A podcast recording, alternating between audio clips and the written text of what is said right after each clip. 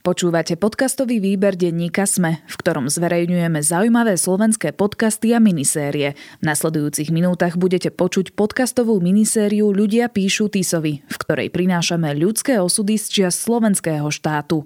Ak chcete, aby sa aj váš podcast stal súčasťou výberu denníka Sme, ozvite sa nám na výber podcast zavináč petitpress.sk.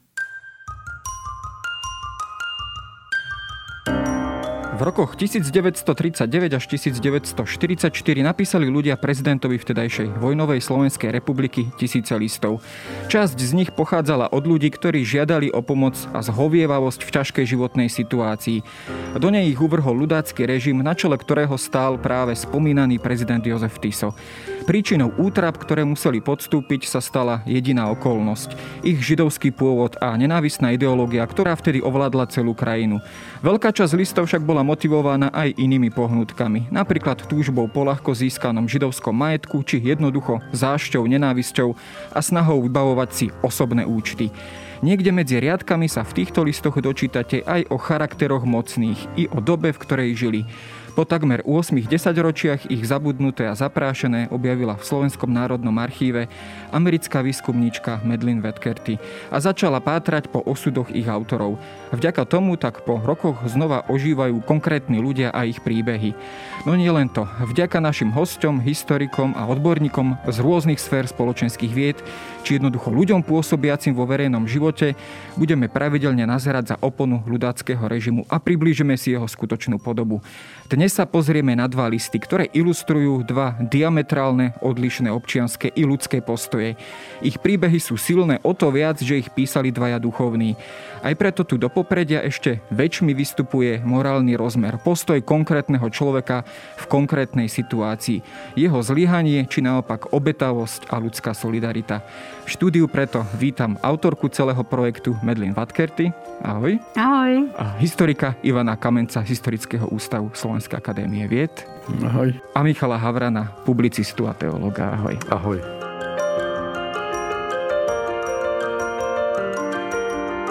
Celá séria Listy Tisovi vzniká v spolupráci s dokumentačným strediskom holokaustu a pre úplnosť dodám, že vznik tohto podcastu podporilo svojim grantom Veľvyslanectvo Spojených štátov amerických na Slovensku.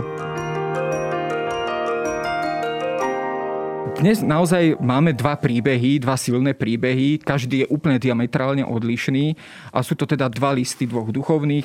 V prvom prípade je to list katolického kňaza a v druhom prípade je to list evangelického kňaza.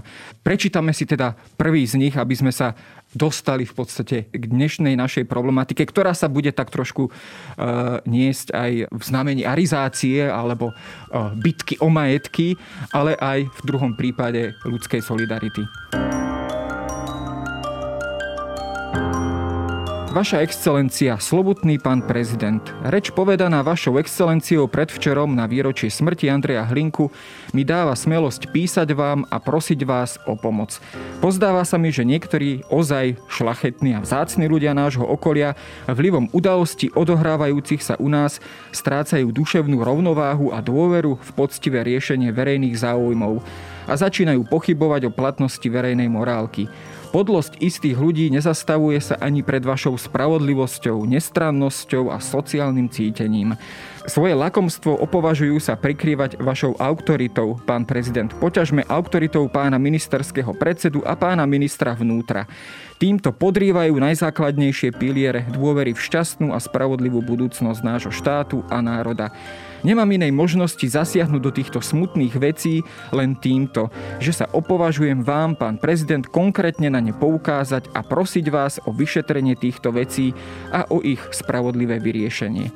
Poprvé, najkriklavejšou novinou v Banskej Bystrici je prípad, ktorý sa stal Belovi tento ako podúradník okresného finančného riaditeľstva v Banskej Bystrici v duchu vami niekoľkokrát vysloveného priania si zaumienil arizovať nejaký židovský podnik.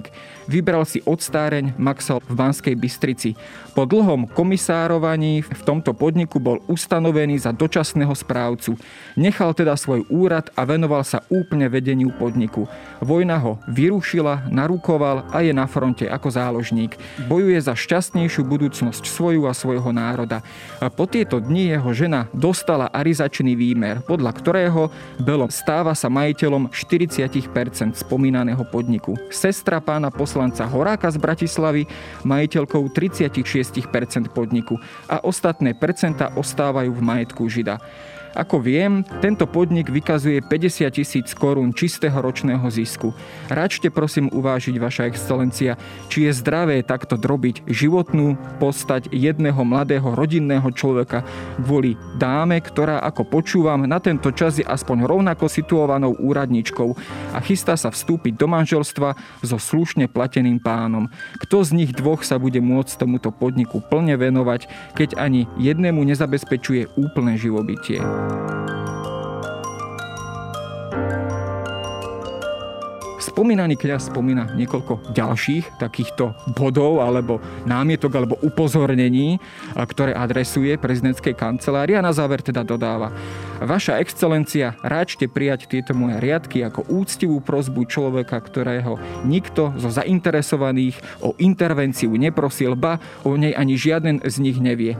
Budem šťastný, keď na septembrovom mesačnom zasadnutí našej tisíc členov počítajúcej rímskokatolíckej jednoty na utrápené ponosy chudobných nášho mesta budem sa môcť pochváliť ako ich predseda, že náš pán prezident aj v našom meste má záujmy drobných ľudí na srdci a je ich nekompromisným ochrancom proti komukoľvek. Na stráž katolický kňaz Ignác.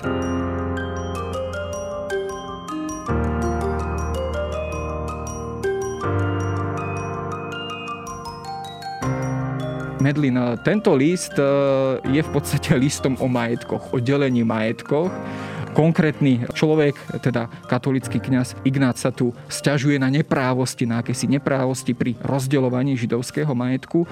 Čo však pri čítaní tohto listu tebe najviac alebo prvé udrelo do očí? Je to práve ten rozmer, že v podstate sa tu rozprávame o delení lupu, o delení e, ukradnutého, odobratého majetku a nikto sa vlastne nad tým ani nepozastavuje.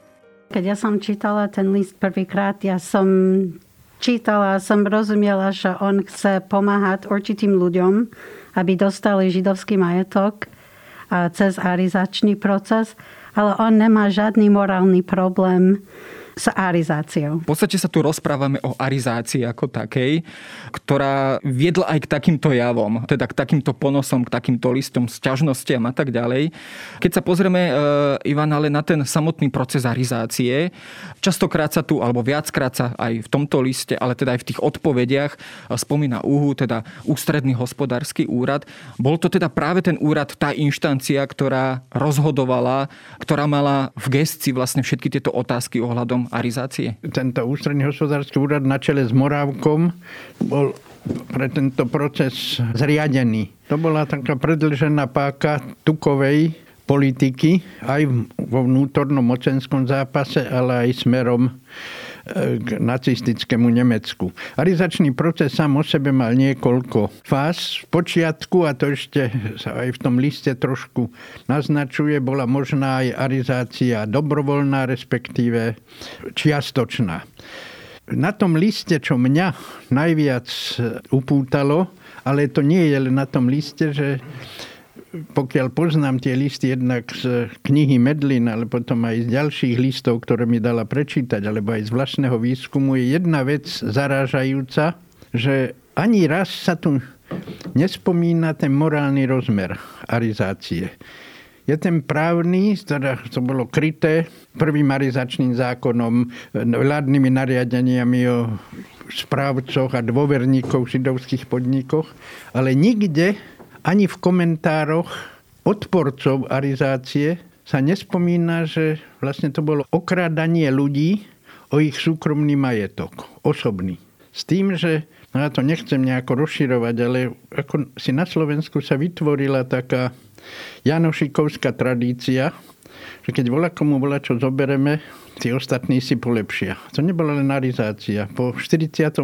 bolo zbavenie štátnych občianstv Maďarov, Nemcov a odobranie im majetku. Bez ohľadu na to, či e, kolaborovali e, s okupačnou mocou alebo s režimom. Po 48.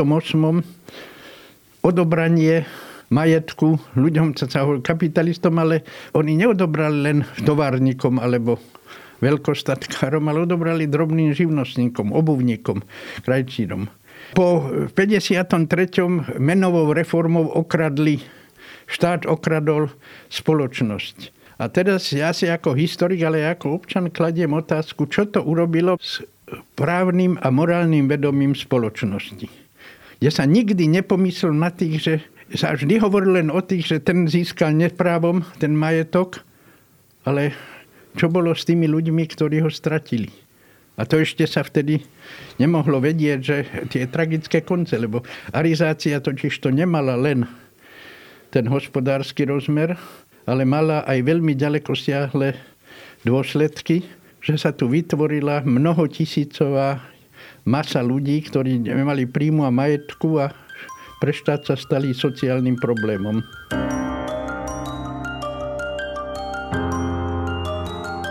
Samozrejme, tento list má aj e, ten taký ten ústredný bod, na ktorý sa pri tomto určite musíme zameriať a to je, že kto ho písal, kto je písateľ tohto listu, je to katolický kňaz asi nám všetkým prvé pri čítaní tohto listu e, nám napadne, že e, je tu porušené jedno Božie prikázanie v podstate, ktoré ako keby nikto v tom liste ani v, tých, v tej ďalšej dokumentácii v podstate na ňo neupozorní a nevysloví ho.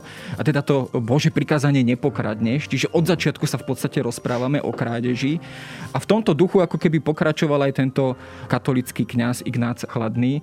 Michal, je práve táto skutočnosť zaražajúca, že autor tohto listu sa ani raz nad týmito skutočnosťami nepozastaví? Ja to budem trošku problematizovať, pretože v situácii, keď je to platná legislatíva ľudáckého štátu, tak oni to už nevnímajú ako priestupok morálny. Jednoducho to je fakt. Arizácia je prítomná v slovenskej spoločnosti vtedajšej. Nie je to nič ilegálne, pretože je to právne ošetrené, ako povedal Ivan, sú na to prijaté zákony. Čiže má to tie vonkajšie znaky vlastne legálneho procesu. A ľuďom ako tomuto pánovi Ignácovi vlastne netreba viac na to, aby to teda riešil veľmi pragmaticky. On sa vôbec nezaoberá tým morálnym aspektom arizácie. On sa zaoberá tým, že je tu akási príležitosť zmocniť sa akejsi odstárne a potom niečoho pre nejakých iných ľudí, ktorých on tvrdí, že pozná, nepozná, čokoľvek, alebo o tom nevedia. On si myslím, že sám o sebe je presvedčený, že koná vysoko morálne že chce, zastáva sa drobných ľudí, tak povedať. Zastáva sa drobných ľudí.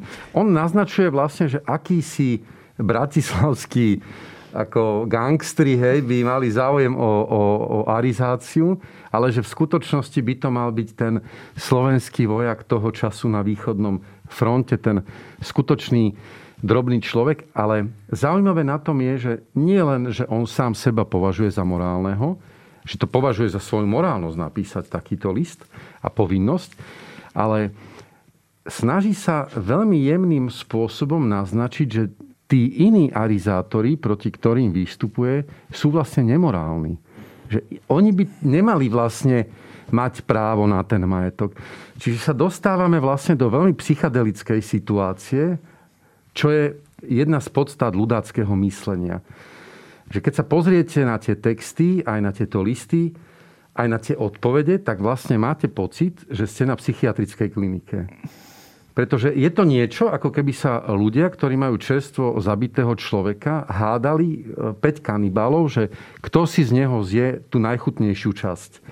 A to, že zabili človeka kvôli tomu, tak to vlastne nikto nerieši. Lebo v ich situácii to tak je. A to je, jedný, ako to je jeden z pilierov ľudáckého myslenia. Je to extrémne zaujímavé. Moja babička luteránska hovorila, že podstatou ľudáctva bola závisť. Že skôr ako prišli gardy, skôr ako prišli pochody, pogromy a veci, ktoré robili, že ľudáci sa už vtedy prejavovali závisťou a hovorili, aha, hento sú Židia, aha, hento sú luteráni, aha, hento sú sociálni demokrati, akú majú záhradu, aký majú dom. Ako keby stále vlastne v sebe pestovali závisť a jedného dňa sa im podarilo získať moc v štáte a oni sa začali realizovať. Keď sa pozrieme na samotného autora toho listu Medlin, on je teda podpísaný ako profesor teológie, špirituál, kňaz, seminára, tajomník okresnej organizácie Hlinkovej slovenskej ľudovej strany. Bol to kňaz, ktorý teda mal aj väzby priamo na režim? E, bol to človek, ktorý sa aj pohyboval e, nejak v týchto štruktúrach?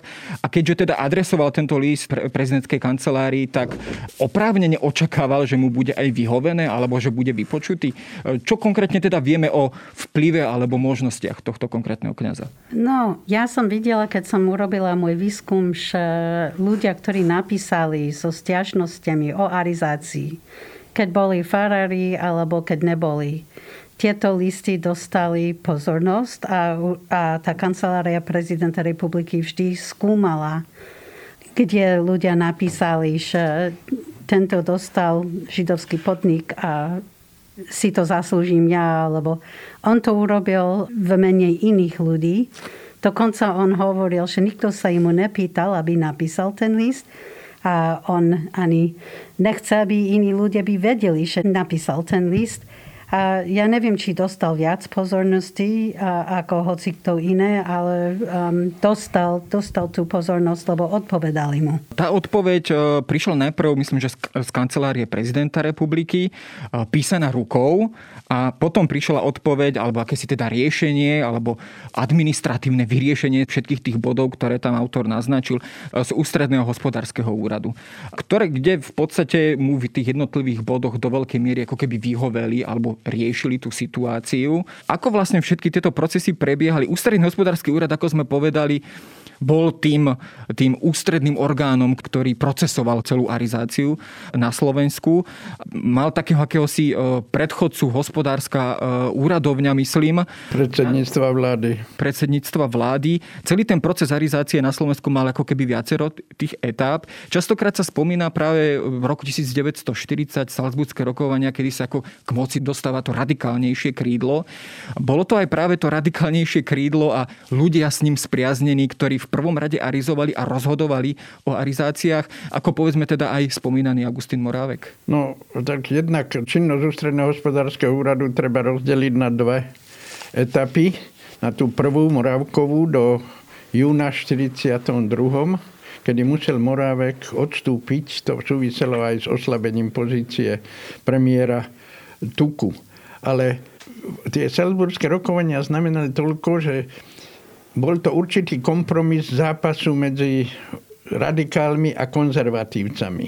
S tým, že je to paradox, ako história plná paradoxov, že nacisti mali o mnoho väčšiu dôveru k radikálom, teda boli im bližší, ale zároveň vedeli, veľmi pragmaticky postupovali, že tí konzervatívci, napríklad sústredení okolo e, predsedníctva HSLS na čele Jozefom Tisom sú o mnoho vhodnejším partnerom pre kolaboráciu ako radikáli. O 30 rokov neskôr sa to opakovalo tak po okupácii Československa sovietskými armádami. V podstate Sovieti veľmi rýchlo prišli na to, že tá robotnícko-rolnícka vláda, ktorá sa utvorila, ona by im verbálne, ale aj prakticky viac vyhovovala, ale pre dlhodobú kolaboráciu o mnoho lepšie sú ľudia, ktorí majú nejakú dv- väčšiu dôveru. A to bolo okolo Gustava Husáka. Ale ja to nechcem ako e, tam ťahať.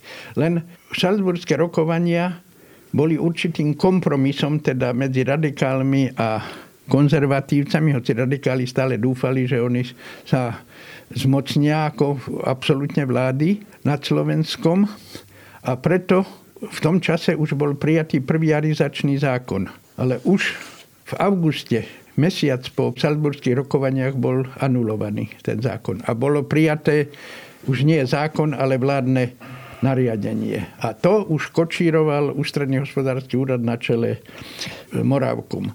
A ono mali veľké, ako už, už vtedy výhrady, aj práve predsedníctva strany. A ja tu zacitujem jeden dokument, ktorý bol zo 14. marca 1941, keď sa oslavovalo druhé výročie vzniku štátu. A takto sa hovorí o arizácii, len dva alebo tri krátke citáty. Seriózny človek pri arizácii dosiahne poväčšine toho, že o veci sa tak dlho uvažuje, až zaneverie na celý systém a miesto solidného elementu dostanú sa do obchodu ľudia, ktorým by tam prístup mal byť znemožnený.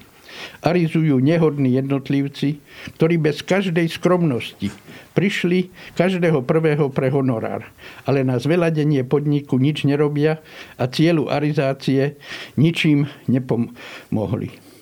Za arizátorov sú vyberaní ľudia, ktorí boli trestaní pre daňové malverzácie, ktorí nikdy nič nemali s obchodom a dnes preberajú miliónové hodnoty. Žiadny rozumný zásah nemá účinku, lebo sa zlomí na rodinných alebo iných konexiách. E, toto je práve ten rozmer, Ivan, ktorý ja e, k tomu vlastne dopoviem, že vlastne arizátormi sa stávali ľudia, ktorí v podstate z toho fachu nemali nič spoločné s týmto fachom. Neboli to ani obchodníci, hmm. ani ľudia, ktorí by dokázali riadiť výrobný podnik a podobne. Na to treba mať nejaký kumšt, je ľudovo povedané. Nedá sa to naučiť zo dňa na deň, z večera do rána. Prejavovalo sa to potom aj na úpadku v podstate celého toho hospodárstva ano, slovenského ano. štátu, že jednoducho ten, ten majetok, aj tá hospodárska základňa bola natoľko rozkradnutá, zničená, že jednoducho ten efekt arizácie, ktorý si slubovali aj tí ľudia, že zbohatnú, nakoniec ani neprišiel. Arizácia skrachovala v troch smeroch. Ekonomicky, sociálne, ale aj morálne. A ešte jeden citát s tým, že e, píše druhý predseda Ústredného hospodárskeho úradu po odvolaní Morávka Arizátori hrubo porušovali svoje povinnosti, podniku sa nevenovali, pokladali ho iba za zdroj príjmu, do podniku prichádzali iba keď potrebovali peniaze.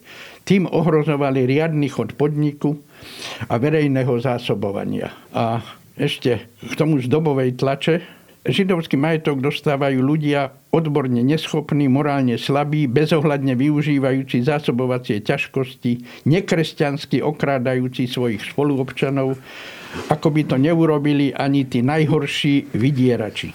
Páchajú najrôznejšie majetkové právne delikty, ktoré musí riešiť súd. Toto prosím, tieto dokumenty nepochádzajú ex post z hodnotenia historikov, ale to sú dobové dokumenty od, z hľadiska predstaviteľov režimu. A ešte posledný krát, gardista, slovenský život ešte nikdy nebol natoľko skorumpovaný a natoľko zmaterializovaný, ako je práve v prítomnom čase. Tu len ja ako občan dodávam, že oni nemohli prognozovať, ako je slovenský život skorumpovaný a zmaterializovaný v súčasnosti.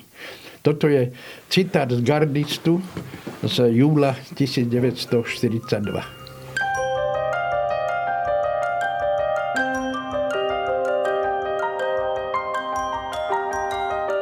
Michal, eh, ten prvotný problém sme si vyznačili, že bola to jednoducho lúpež, obrovská lúpež, ale stalo sa aj v tomto prípade takéto staré, že zloplodí zlo alebo neprávosť generuje ďalšiu neprávosť, že jednoducho tí zlodeji sa nakoniec pobijú medzi sebou a že sme svedkami vlastne prítomnej eh, korupcie, klientalizmu, rodinkárstva a tak ďalej, všetko, čo je v podstate už chronicky spojené so slovenským životom, ale v možno v o mnoho väčšej miere.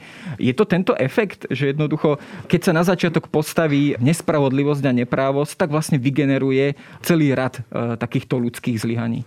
No zaujímavé je stále to, to ich presvedčenie aj morálne, aj teologické, lebo bola to teokracia s ľudáckým kapitalizmom, ktorý skončil tak ako e, všetko to, čo, kto tu čo robil, lebo extrémne to pripomína e, privatizáciu napríklad Zamečiara. Hej, tieto príbehy, keď tí e, najneschopnejší e, sa stávajú majiteľmi kúpelov a vieme, ako to dopadlo.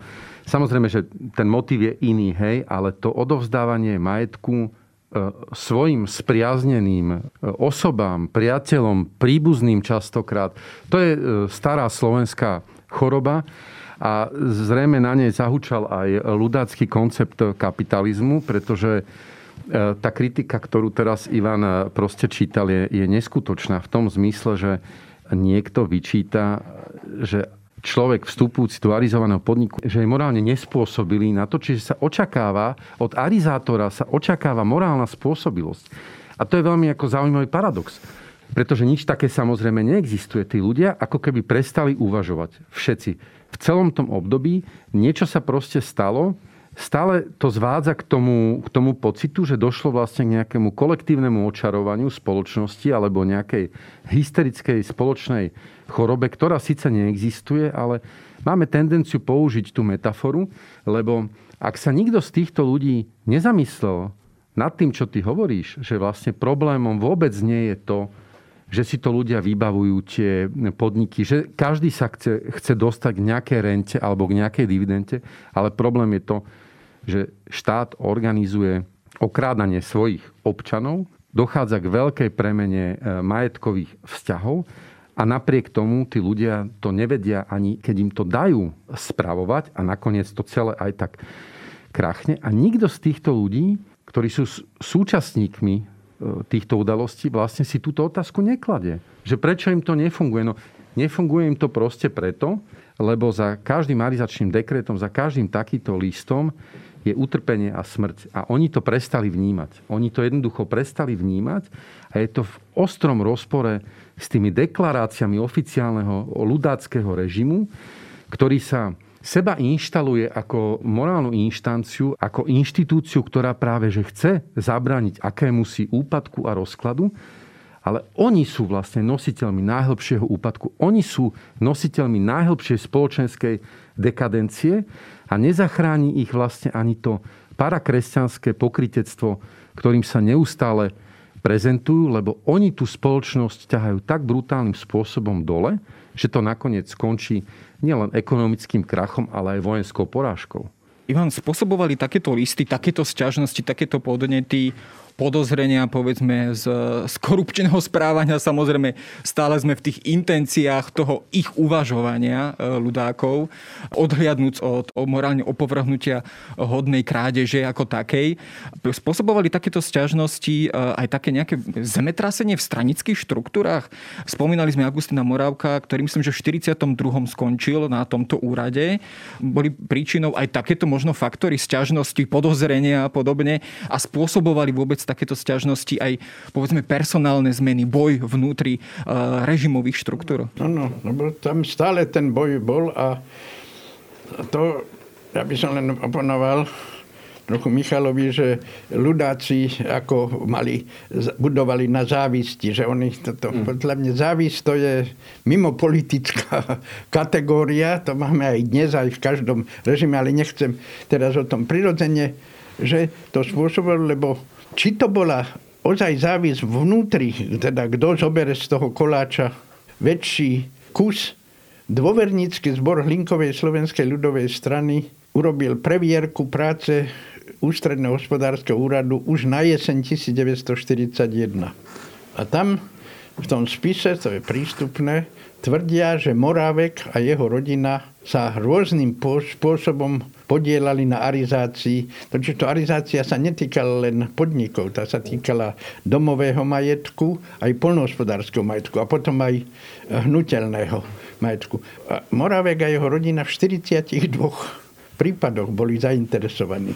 On bol ináč z veľmi rozvetvenej rodiny, ale to je typický príklad. Aj tie mená, čo spomína pán Chladný v tom liste, Kubasák a ešte jeden, oni boli pracovníci Ústredného hospodárskeho úradu a vedeli veľmi dobre, ako tieto veci manipulovať. Samozrejme to pôsobilo, tam bola tá závisť, že nikto, to sa už sa opakuje, nikto sa nezamýšľal, však aj Michal to povedal, nikto sa nezamýšľal na tou podstatou, morálnou podstatou tej arizácie. A vždy sa len bolo, že ukradne sa veľký kus niečoho, a potom ako zbojníci si delia tebe jeden dukát, mne jeden dukát, jemu jeden dukát. E, to trošku prechádzam do takej rozprávkovej podoby, ale čo to urobilo s morálnym a právnym vedomím spoločnosti?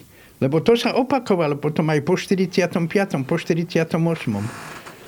Tá spoločnosť to príjmala konec koncov aj tú privatizáciu. No čo, tak raz zobrali tomu, raz tomu. Pokiaľ ozvali sa príslušníci len vtedy, keď to sa týkalo mňa ako keď mne zoberú.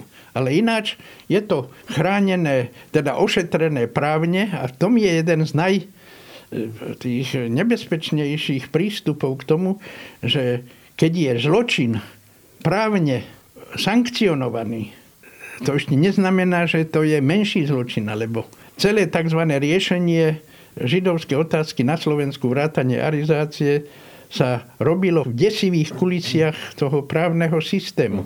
Často sa hovorí, že to sa prebralo od Tatarku ako slovenský štát, ako Farská republika. Áno, bolo to, ale bola to právnická republika, lebo právnici tam podľa mňa zlyhali, ako zlyhali v druhom totalitnom systéme. Michal, mne sa ešte e, pri týchto úvahách e, ponúka taký jeden termín, s ktorým prišla Hanna Garentová. Uh-huh. Je to spojené s tým slavným prípadom, Eichmannovým prípadom, keď ho Mossad našiel v Argentíne a uniesol ho, doniesol do Izraela, kde bol súdený. A on sa teda tam obhajoval tým štýlom, že veď on bol v podstate len nejaký úradník, vykonávateľ, síce sa priamo podielal na holokauste, na vyvražďovaní tisícov a miliónov ľudí, ale on bol podstate iba úradník, ktorý plnil akési byrokratické nariadenia. Ona vlastne tento jeho postoj nazvala ako, ako si banalitou zla, že, že on prijal neludskú legislatívu, neludské pravidlá hry, keď to takto nazveme, riadil sa podľa nich, nevidel v tom nejaký problém, bral to nie, niečo ako normálne, banálne. Je to aj v tomto prípade prítomné, že jednoducho tí aktéry, aj teda tohto listu, aj všetci tí ľudia, ktorí tam bojovali o majetky, ukradnuté majetky, že jednoducho sa nachádzali v takomto ako keby psychickom stave, nenormálnom, že jednoducho prijali daný stav akejsi banality zla a v tých intenciách sa aj chovali. A to je asi najťažšia ako interpretačná otázka, že prečo ľudia konajú zlo, keď si môžu vybrať. A Hanna Arendova sa, e, keď sledovala proces s Eichmannom, tak sa pokúsila formulovať túto odpoveď, že existuje akási banalita zla, ktorá svojho nositeľa vlastne istým spôsobom imunizuje pred morálnymi následkami svojich konaní. A to sú potom tie známe príbehy, že Frank, ktorý e, riešil Galíciu a východné Polsko vlastne mal veľmi pekný spoločenský život, keď práve nebol na inšpekcii vo vyhľadzovacích táboroch, že nemali problém vlastne títo ľudia prechádzať z jedného prostredia do druhého, vedeli byť na premiére v opere alebo v divadle a o dva dní ísť na inšpekčnú cestu, že či všetko v tých táboroch funguje tak, ako má. Nemali problémy so spánkom, nemali problémy kupovať a nezabudnúť na narodeniny svojej manželky, na narodeniny svojich detí. Lebo oni si nemyslia, že to je zlo. My dnes vieme, že to, čo robili, bolo zlé. Ale v tej dobe si to oveľa menej ľudí uvedomovalo. Uvedomovali si to neskôr spojenci, pretože sa dostali do vojnovej situácie. Ale otázka hypotetická, ktorá sa nemá klásť v dejinách. Keby mal Hitler jediný vojnový plán v úvodzovkách a to je deštrukcia európskeho židovstva a nenapadol by popri tom Francúzsko, Belgicko, Britániu, Československo, Polsko a tak ďalej. Kto vie, koľko krajín by sa pustilo do ozbrojeného konfliktu, keby mal iba tento program vojnový a nemal by e, napríklad teritoriálne nároky hej, na Francúzsko alebo na, na Severnú Európu. Ale je to hypotéza, nechcem sa tým ako zaoberať, len stále rozmýšľam nad tým, že do akej miery je ľudská psychológia ochotná rešpektovať a tu už nehovoríme, že o zlých rozhodnutiach, ale o beštiálnych rozhodnutiach. Keď preberáte na seba úlohu človeka, ktorý rozhoduje o živote iných v podmienkach absolútnej nespravodlivosti, ktorých ste spolu autorom alebo spolu tvorcom. V tejto situácii neviem, ako dopadol napríklad tento pán Ignác po vojne.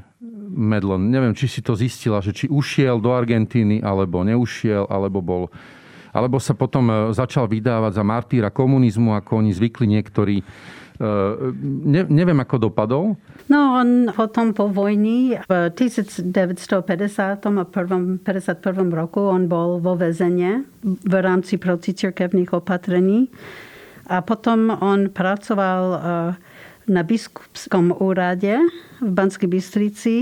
On tam bol 18 rokov a potom on bol e, vo funkcii správcu farnosti v Krupine a on zomrel, keď mal 70 rokov ve Sliači. My si tu teraz uvedieme, keď sme sa rozprávali o tej banalite zla, tak si uvedieme prípad a náš druhý príbeh, e, ktorý vlastne vybočuje z tohto a ide za rámec toho každodenne príjmaného zla. A to je teda prípad evanielického farára, e, ktorý sa v podstate v tej danej situácii, ktorej sa našiel, postavil, dá sa povedať, statočne reakčne pre tú výzvu, ktorá pred ním stála.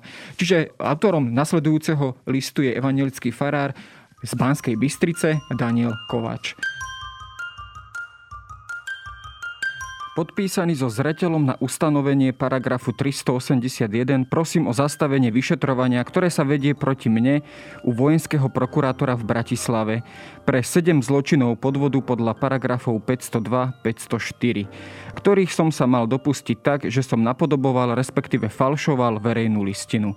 Ako evangelický vojenský farár od roku 1928 vždy som dbal na to úzkostlive, aby som v ničom nezadal ani proti dobrému menu rodiny cti vlastnej, ešte i v dome rodičovskom, ani menej ako duchovný v Slatine nad Bebravou, kde som ku spokojnosti cirkevníkov vlastných, inovercov, cirkevnej a svetskej vrchnosti 6,5 roka účinkoval hoci nerád, hnaný zdravotným stavom, nakoľko som sa oženil i sociálnym položením, nastúpil som ako vojenský farár v Košiciach 1.11.1935 a v tejto bez trestu, kázenského či iného, sotrval som bez úhony doteraz. Keď vypukla v roku 1941 vojna proti Sovietskému zväzu, povolaný som bol za s ministerstvom národnej obrany. Už v tom čase bol som vzbúrený na mysli i duši, keď som sa dopočul, že na Ukrajine konajú popravy Židov. Nechcel som tomu veriť. Keď ale v roku 1942 bol som od 18. januára 42 do 15. novembra 42 u Ministerstva národnej obrany a videl som fotografie z poprav Židov, nemohol som, keďže som mekej povahy, odolať prozbám a plaču cez priateľov a známych utiekajúcich sa ku mne Židov. A zvolil som pri nemožnosti dosiahnuť intervenciami pracovné povolenie z rôznych dôvodov, že prihlásim týchto do cirkve evanielickej Zapísal som týchto do matriky a podľa opísaných zápisov vydal som antidatované krstné listy. Patričných som nepokrstil, lebo krst ako sviatosť pánom Ježišom ustanovenú nechcel som zneužiť.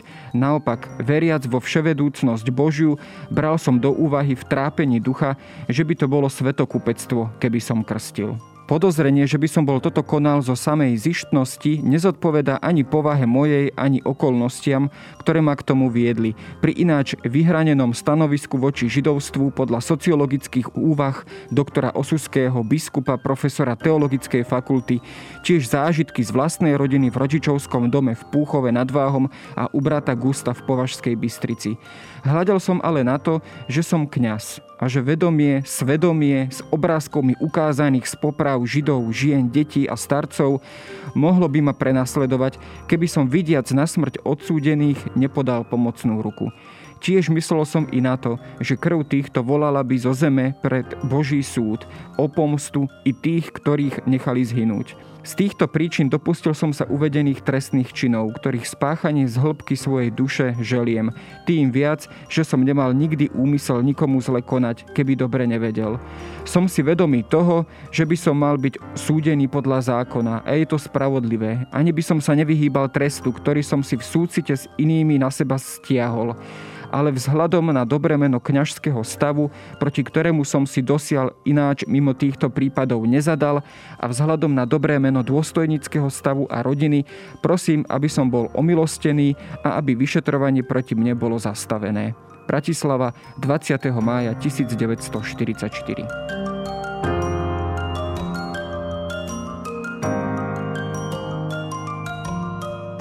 Tu sa stretávame Medlin úplne teda s iným morálnym a ľudským postojom. E, tu dochádza k veci, kedy z morálnych pohnútok e, tento kňaz porušuje zákon a porušuje ho vedomé.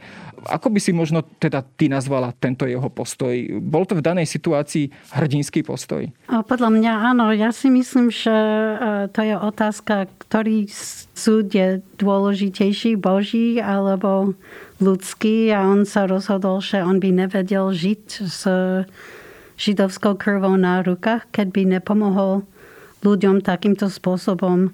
On to spravil tak, že keď on antidatoval tie krstné listy, pretože ten človek, ktorý pracoval tam, kde on predtým, on nechal medzery medzi keď napísal, kedy bol nejaký sobáš alebo nejaký curse alebo niečo iné a on rozumiel, že on môže antidatovať tie krstné listy. On to, on to urobil a chytili ho a zobrali ho do vyšetrovacie väzby. A pokiaľ on bol v tom vyšetrovacie väzby od 4. mája do 30. mája 1944 on napísal jeho list 20. mája a odpustili ho odtiaľ, pretože mal nejaké zdravotné problémy a ten jeho prípad neišiel ďalej, ale on stratil jeho zamestnanie a on mal veľmi, veľmi zaujímavý a smutný osud. Pozrieme sa ešte aj na tých e, konkrétnych ľudí, ktorí on chcel vlastne zachrániť. Vieme niečo o nich? Podarilo sa mu aspoň niektorého z nich zachrániť, alebo ten ich osud e, skončil ako, ako vo väčšine prípadov?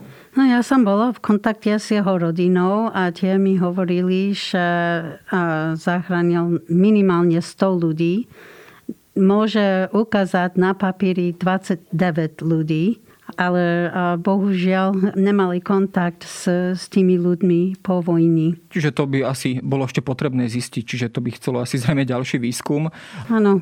Ivan, e, mne vlastne napadá pri tomto čítaní tohto listu e, ten slávny slovenský e, film Obchod na Korze, kde tam vystupuje teda taká jedna postava, ktorého označujú za bieleho žida, teda človeka, Slováka, nežida, ktorý ale teda pomáha židom a je teda tým pádom horší ako samotný Žid. Sťahovalo by sa takéto označenie samozrejme v tom ľudáckom ponímaní, v tej ľudáckej terminológii aj na tohto pána, na tohto evangelického farára? No pravdepodobne áno, len e, ten pojem biely Žid to nebol právny pojem, to bol propagandistický. A za bieleho Žida tam to bola veľmi široká škála, koho možno označiť za bieleho žida. Aj takého, čo ja viem, čo bola, kto ho udal, že sa stýka so židovským susedom, alebo sú aj tá, to sú v dokumentoch dokázané, že na ulici poboskal e, ruku židovskej ženy. Ale to sú, myslím, v tomto prípade ako e, vedľajšie faktory. V podstate v tomto liste je, a to už Medlin povedala, že on uprednostnil Boží zákon pred svetským zákonom a najmä uprednostnil humanizmus pred pragmatickou politikou. Hoci sám si s tým zavinil ako veľké nepríjemnosti. On, to je jeden z dôkazov to, že on vedel a nebol sám, čo vedel, čo sa so Židmi už vtedy na e, Ukrajine robí. Samozrejme, nikto na Slovensku, podľa mňa, v tom čase nevedel ani si nevedel predstaviť priemyselné vyvražďovanie v plynových komorách Majdanku, Sobiboru, Osvienčimu. Len tam je znovu ten morálny rozmer. Aj to, čo sa pýtal, že či ich zachránil. Ten list bol písaný v máji 1944. V tom čase už bol ten režim slovenského štátu dosť v takom morálnom ale aj politickom, administratívnom, aj vojenskom rozklade. Žiaľ, on vtedy zachránil, on ne, nemohol vedieť, že o tri mesiace bude Slovensko okupované nacistickými jednotkami, ktoré už vôbec nerešpektovali, či bol volak kto pokrstený, či mal takú alebo onakú výnimku. Koho dostali do rúk, toho buď na mieste zavraždili, alebo ho poslali do Seredia, odtiaľ do vyhľadzovacieho tábora. Ja by som ešte toto chcel povedať, všeobecne komparovať tie dva listy. Aby to nevyznievalo, že katolické kniazy boli tí e, zlí, čo chceli všetko zlé a evanielici zase. Aj na jednej, aj na druhej strane nájdeme úplne opo, opačné postoje. Tu podľa mňa ide aj o osobný prístup. Samozrejme, rímsko-katolická církev bola v tom v úvodzovkách namočená o mnoho hĺbšie. Nie len preto, že na čele štátu stal e, kňaz katolícky. Ale jedna petina poslancov slovenského snemu boli kňazi. Jedna petina členov štátnej rady boli kňazi. A podľa výskumov a štatistik, ja som sa trošku s tým zaoberal, asi polovička funkcionárov Hlinkovej slovenskej ľudovej strany v čase štátu na úrovni župných, miestných a okresných organizácií boli kňazi. Polovička. A tu chcem povedať, že nie všetci tí funkcionári mali treba také názory ako on. Mnohí aj pomáhali, takže toto je veľmi citlivá otázka. Tu treba veľmi, tu netreba ísť na problémy, tak povediať, s kladivom, ale mm, skalpelom chirurgickým. Rozlišovať tie veci a treba ísť do tej polohy, čo historici nazývajú malá, malé dejiny, malá história. My poznáme pomerne dobre postoje vlády, parlamentu, prezidenta, najvyšších straníckých predstaviteľov, ale nepo, tu žilo 2 milióny 600 tisíc obyvateľov. Samozrejme, nemôžem, že boli tu aj deti, starci, ktorí o to nebo... Ale, a okrem toho tu žilo 89 tisíc Židov, ktorí boli predtým. A každý z týchto obyvateľov mal svoje dejiny, mal svoj príbeh a mal aj svoju, alebo má aj svoju spoluzodpovednosť.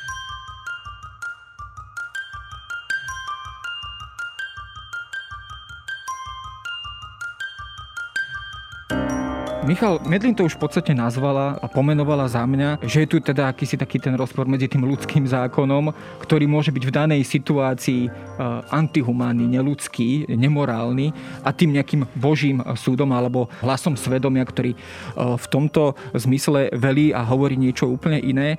Spýtam sa ťa to možno ako teológa. Je to taká vec, ktorú musí aj ten kňaz alebo farár a evangelický farár v tomto prípade riešiť, že je to pre neho dilema, že vedome porušuje zákon, ktorý by mal ako občan rešpektovať a uprednostniť tú svoju pozíciu e, kňaza, e, ale teda aj ako človeka a, e, a vlastne uprednostniť z jeho pohľadu ten, ten morálny rozmer.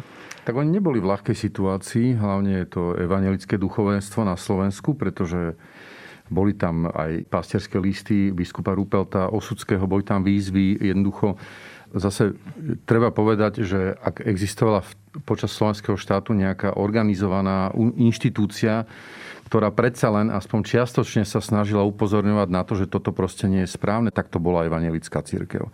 Katolíci v tom čase nemajú také dokumenty, ktoré by otvorene upozorňovali na to. Skôr opak je pravdou, pretože na čele antisemické mašinérie stojí Tiso, hej, tá, nebudem hovoriť iba o prejave v Holiči, ale existuje v evanielickom duchovenstve akási, akási teória e, občianského odboja alebo občianskej vzbury, ktorá pre nich nepredstavuje až taký problém, pretože e, treba si uvedomiť, že evanielické duchovenstvo e, slovenského štátu je veľmi rodinne prepojené.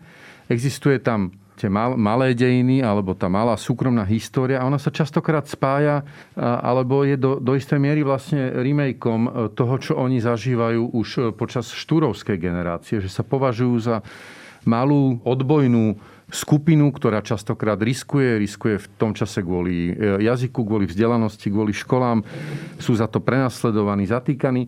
Čiže evanelici v tom čase samozrejme nie všetci, ale hovorím, že tá črta vlastne stále vyniká a takým spôsobom je aj dnes podávaná v evangelickej cirkvi a aj sa tak traduje, majú akoby že zvyklosť byť odbojní. Pretože je to aj súčasťou ich boja vlastného o prežitie. A myslím si, že táto črta sa vlastne prejavila u mnohých z nich e, počas druhej svetovej vojny. Veľa z nich odišlo aj do povstania.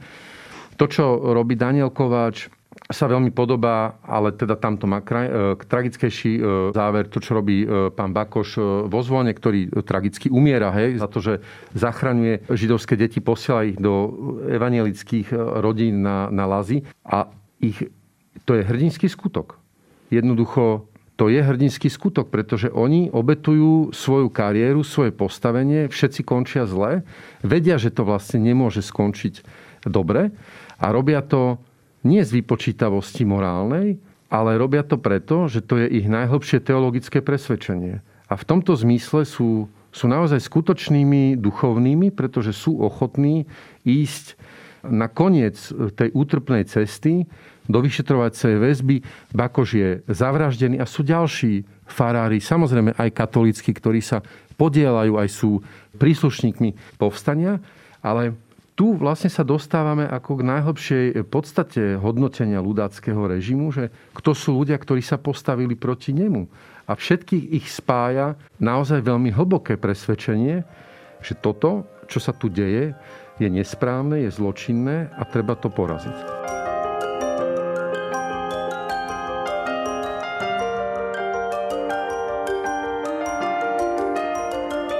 Tá dilema, ktorá tu dnes bola o tom, ako sa v takejto ťažkej životnej situácii rozhodnúť, je tu na jednej strane správne a na druhej strane nesprávne rozhodnutie, asi ako v každých takýchto vypetých životných kľúčových situáciách. Ja som rád, že som sa o týchto dvoch príbehoch mohol dnes porozprávať s Medlin Vatkerty, Ivanom Kamencom a Michalom Havranom. Ďakujem za rozhovor. Ďakujem. Ďakujeme.